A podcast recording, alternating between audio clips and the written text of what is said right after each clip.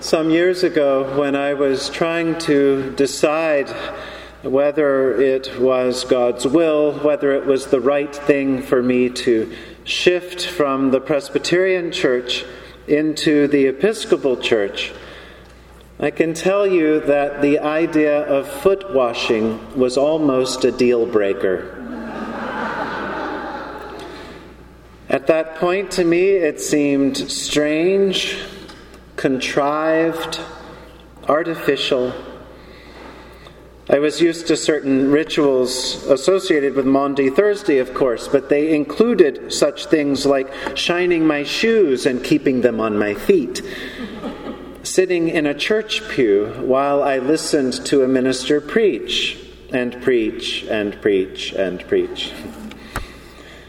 When I took the leap into the Episcopal Church, before long I was volunteering as an acolyte, as a, an altar server. And the church where I served had a tradition that everyone in the altar party, all of the acolytes, were to participate in the washing of feet. And so as Holy Week approached, I started worrying. I worried because I knew that we all had to wash feet and have our feet washed.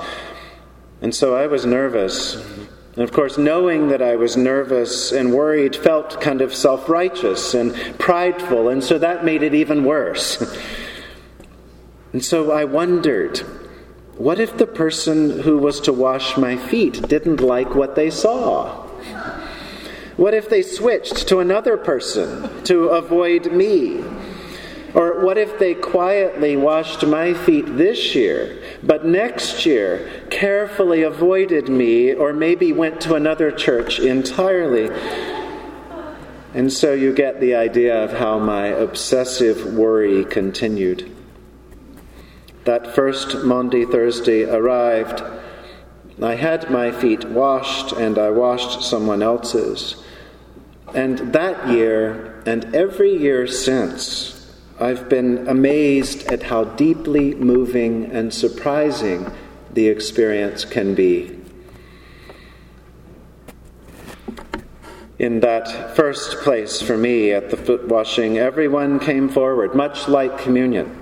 One person would kneel before the other that was seated in the chair and wash their feet. And then the person in the chair would turn around and kneel and wash the next person's feet. And on it went.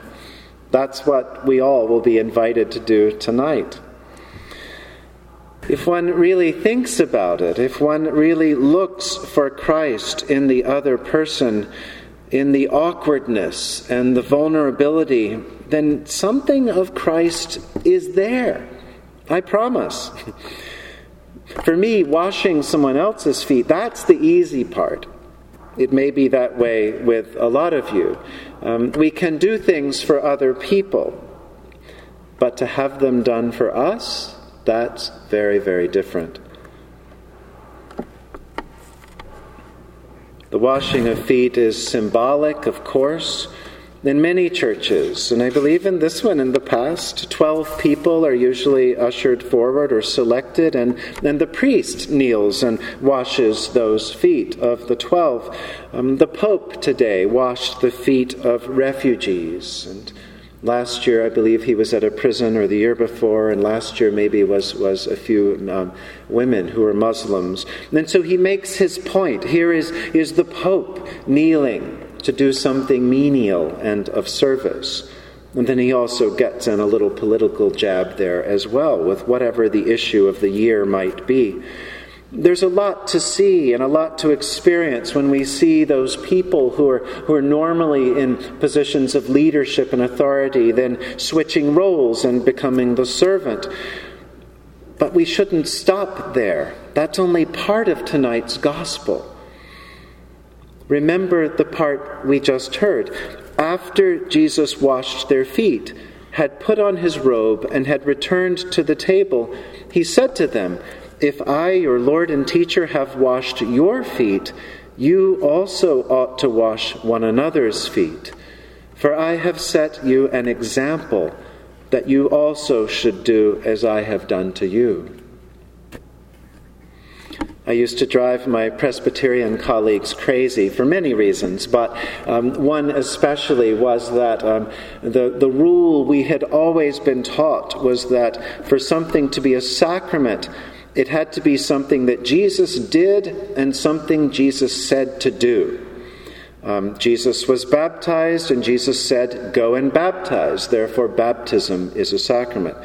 Jesus uh, offered communion. Jesus said, Offer communion. Therefore, Holy Communion is a sacrament. Why isn't foot washing a sacrament? Jesus washed feet and said, Wash feet. Love one another, Jesus says, even as I have loved you. Maundy, Thursday simply gives us one way of practicing this. It's a very practical, physical expression of love. But the foot washing is closely connected to what comes next in the gospel and what comes next in our worship, to the Lord's hospitality and graciousness around the table. For Jesus and his disciples, it was the Passover meal. For us, it's Holy Communion.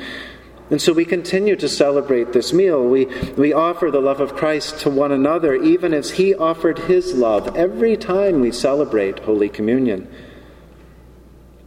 like the foot washing. There's a kind of threefold choreography. At, at communion, we come forward, either standing or kneeling, but we come in humility. We acknowledge that we need to be fed. We cannot feed ourselves entirely. All our striving, all our working, all our grasping, in the end, doesn't fill us quite. And so we hunger for something else. We thirst for something else, for God for change, for, for something to happen in our life as we step forward. Who knows what hungers we bring to this table? And then we eat from a common bread, we share a common cup, we risk closeness, we risk being needy, being like other people, being ordinary, being one of the crowd, being unleavened, as it were but we also feel strengthened by one another. If the steps up to the altar are difficult, if the steps toward the communion rail are difficult, just watch. People help one another. If it's really difficult, they make a sign and we bring communion to them. It's that way. There is always a, a stabilizing arm, a, a hand that's offered. We eat and we drink together and we are changed. We're changed. We're renewed. By taking Christ's body and blood into ourselves, we're made one with Him and one with one another. Every day is not Maundy Thursday, of course, and most of us don't probably have the daily opportunity of serving someone in such a way as washing feet. Nor do all of us live at or meet people at an altar every day. But we do live in a world of opportunities. We live in a world with far too much hunger, physical and emotional and spiritual. We live in a world where too many people lack those essentials of food and shelter and clothing. We live in a world where people lack a sense of being loved or a sense of belonging. We live in a world, in a city, in a neighborhood hungering for God and we are uniquely enabled to offer God. As we experience God, as we question God, as we struggle with God, as we make ourselves vulnerable to God, we offer all of that to all of those who might draw closer to God